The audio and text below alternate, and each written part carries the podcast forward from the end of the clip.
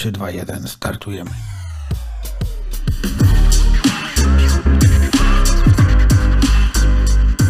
Dzień dobry. Dzień dobry. To o czym sobie dzisiaj porozmawiamy? Może porozmawiamy o dzieciach w Hiszpanii i sporcie. Może być. No to jak wygląda sport dzieci w Hiszpanii? Inaczej niż w Polsce.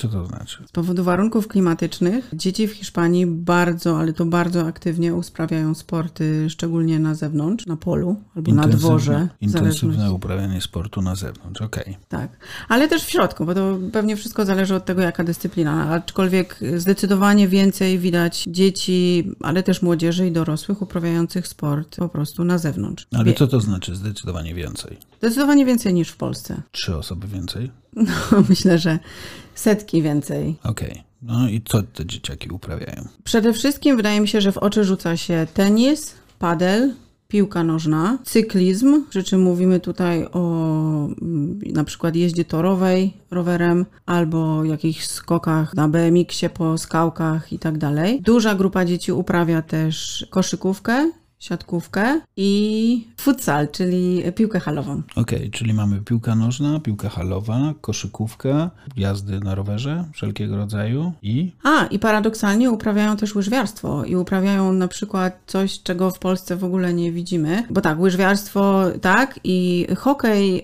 y, na wrotkach uprawiają. Okej, dobra. No to teraz w takim razie przejdźmy sobie może od tych najbardziej popularnych dyscyplin, czyli najbardziej popularną dyscypliną będzie. Y, Tutaj z pewnością piłka nożna. Okej, no to jeżeli piłka nożna, to teraz pytanie, co to znaczy, że to jest najbardziej popularna dyscyplina? To na klasę, która liczy 20 uczniów, myślę, że około 10 z nich gra w piłkę, przy czym około 6 gra w piłkę zawodową, to znaczy jest zarejestrowana w Związku Piłki Nożnej, należy do klubu, trenuje co najmniej 3 razy w tygodniu i raz w tygodniu gra mecz, który jest sklasyfikowany przez federację, na przykład katalońską. No tak, to prawda. No, tych dzieciaków jest rzeczywiście od groma, tak naprawdę, które trenują piłkę. Z danych, które gdzieś tam udało mi się znaleźć, wychodzi, że około 20 tysięcy dzieciaków w każdym jednym roczniku trenuje piłkę nożną. Ale w Hiszpanii czy w Katalonii? Tylko w Katalonii, tak? W związku z tym w Hiszpanii jest tego zdecydowanie, zdecydowanie więcej. Tu rzeczywiście każdy jeden gra w piłkę,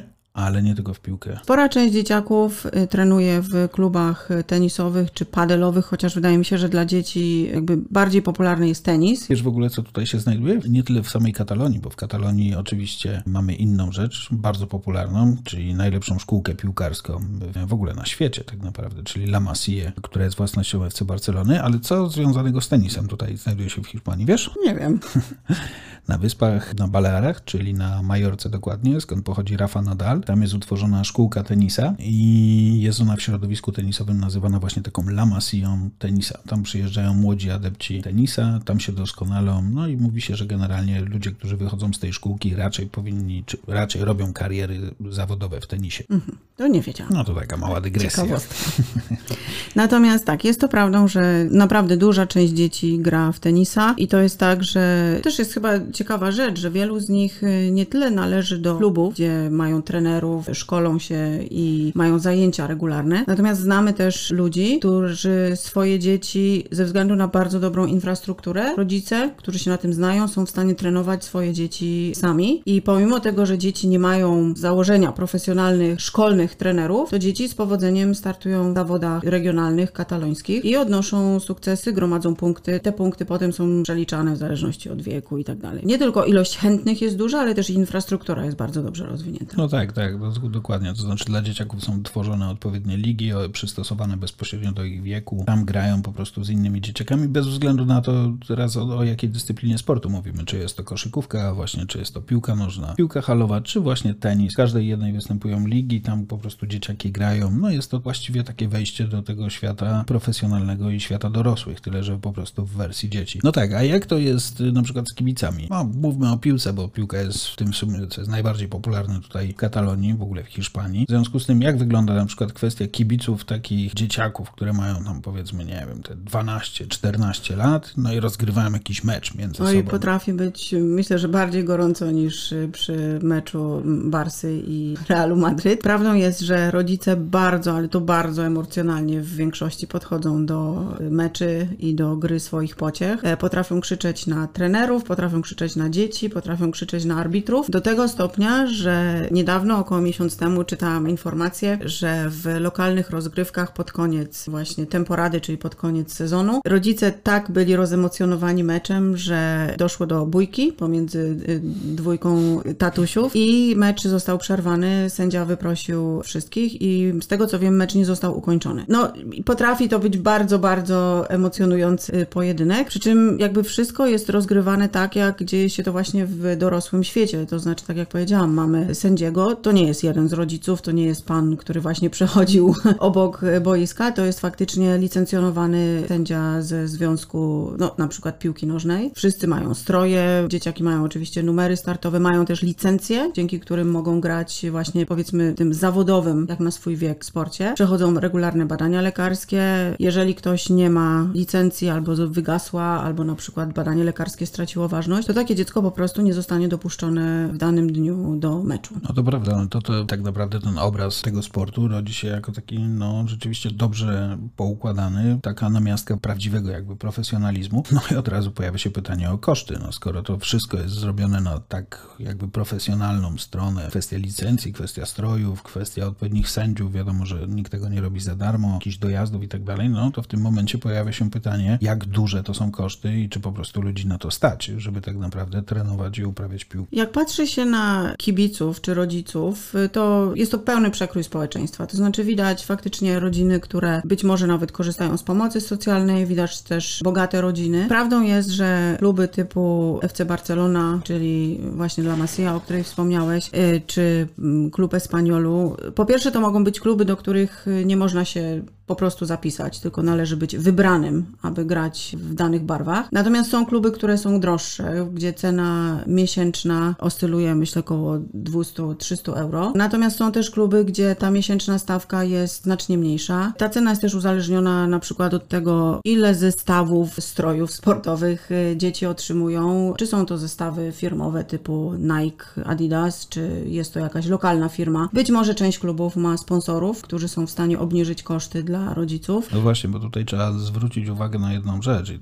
o tym przypomnieć, bo pamiętasz, w Polsce dostawaliśmy wszystkie stroje. Tam nie było żadnego problemu. W momencie, kiedy dziecko zostało zapisane na piłkę, dostaliśmy pełny komplet strojów i tak naprawdę jedyną opłatą, którą żeśmy wnieśli, była po prostu opłata miesięczna za trening i tyle. Te stroje później na koniec trzeba było zwrócić jakby i zdać z powrotem do klubu. Natomiast tutaj wygląda to kompletnie inaczej. To znaczy tu na początku sezonu rzeczywiście te stroje musimy kupić. Co znajduje się w takim stroju? Pamiętasz w takiej paczce ze My dostaliśmy w tym roku plecak. Może zacznę od tego, że całość naszego wyposażenia, nie reklamując tutaj, ale jest, to jest Nike. Dostaliśmy plecak, dostaliśmy pełen jeden zestaw stroju treningowego, to jest koszulka, spodenki, skarpety i bluza. Do tego dostaliśmy dres, spodnie i bluza. To jest dres, w którym dzieci mają za zadanie pojawić się na meczu, pokazując barwy klubowe. Do tego dochodzi jeszcze w kolorze odpowiednim taka koszulka polo. I potem mamy dwa zestawy strojów meczowych, jeden wyjazdowy jeden domowy. W jego skład wchodzi koszulka, spodenki i getry. I do tego dochodzi jeszcze taka koszulka, jaką zakładają na przykład zawodnicy siedząc na ławce rezerwowych. Nie wiem jak to się nazywa. Przyjmijmy, że będzie to hiszpańskie peto. Plus do tego dostajemy jeszcze kurtkę. No, A, tak, tak. Dostaliśmy kurtkę zimową. Więc podsumowując, wychodzi na to, że jedyną rzeczą, którą musimy dokupić i jest to jakby dość oczywista sprawa, są buty. Tak, bo jeszcze dostajemy bidon. tak, tak, dostajemy bidon.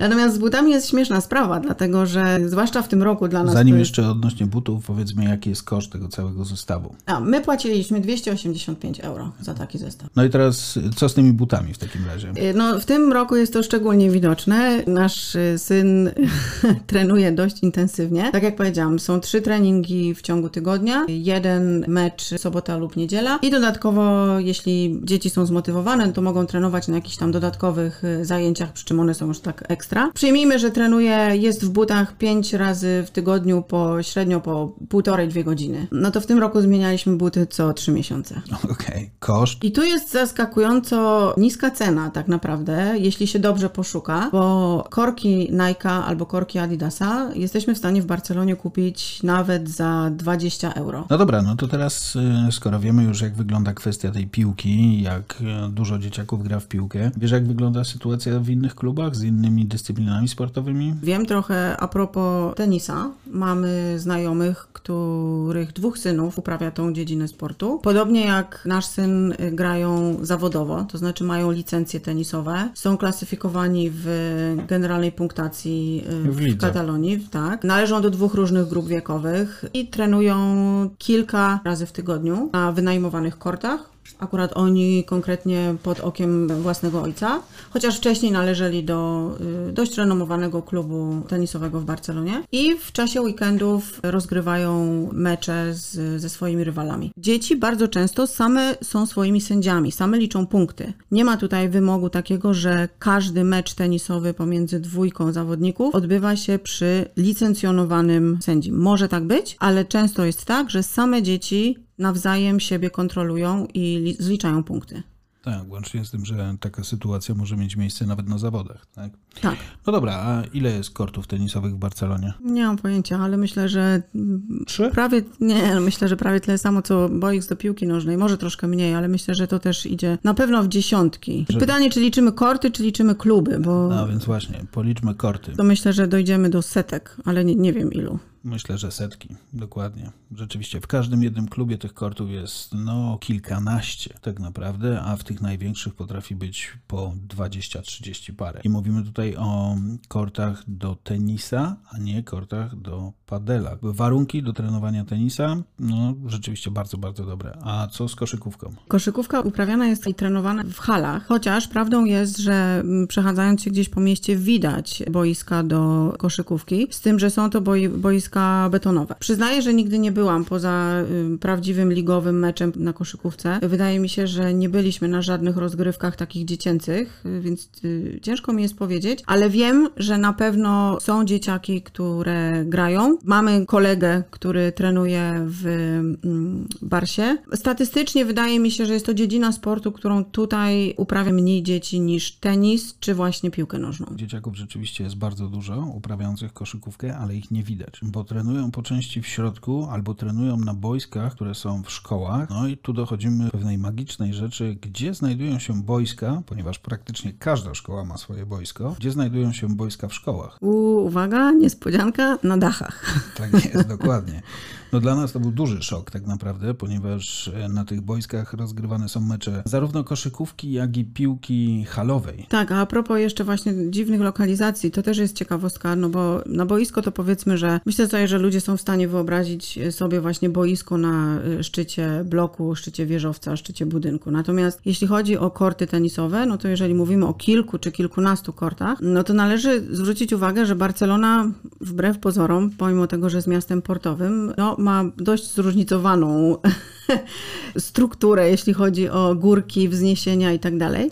I ciekawostką jest to, że już u podnóża Tibidabo, między innymi, znajduje się dość znany w Barcelonie klub tenisowy, który ma kilkanaście kortów i one po prostu Miejsce na nie zostało przygotowane jakby wewnątrz góry, to znaczy wycięto takie półki jakby skalne i na tych półkach zlokalizowane są, a to tu w jednym miejscu trzy korty, kilkanaście metrów wyżej na następnej półce mamy kolejne cztery czy pięć i tak dalej i faktycznie no widok akurat z tego konkretnego klubu tenisowego no jest spektakularny, naprawdę. Widzimy morze, widzimy całą panoramę Barcelony, natomiast korty są zlokalizowane na wzgórzu. No tak, tak, to znaczy rzeczywiście są na, na zboczu poczu wzgórza. No dobrze, no to skoro tak to wszystko wygląda, skoro są te boiska na dachach, korty wciśnięte w zbocza gór, boiska piłkarskie znajdujące się przy samym morzu, ta cała infrastruktura sportowa w Barcelonie wygląda, że jest no, gigantyczna i wielka. Jak to wygląda pod takim względem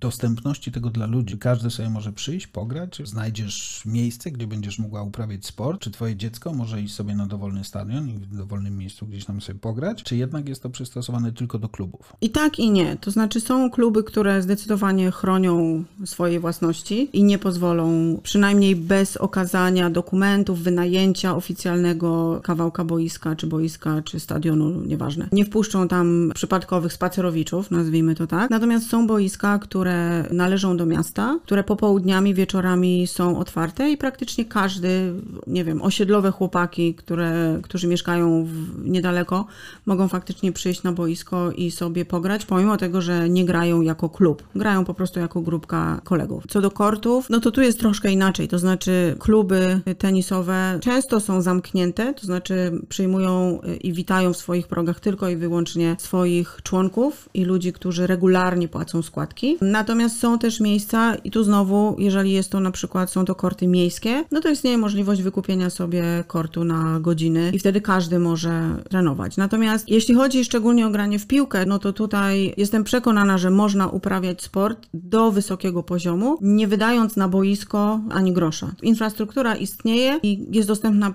praktycznie dla każdego. No dobrze, no to w takim razie podsumowując jakby ten temat, jak bardzo trzeba zmuszać dzieciaki do tego, aby chciały uprawiać sport, mieszkając w Barcelonie? W lecie trzeba zmuszać, bo są zmęczeni upałem i wysoką temperaturą i trzeba ich zachęcać, bo słyszymy na przykład pójdę dopiero jak zajdzie słońce. Natomiast poważnie nie, nie trzeba. Jednym słowem, jeśli chcesz, żeby twoje dziecko uprawiało sport, przeprowadź się do Barcelony. tak.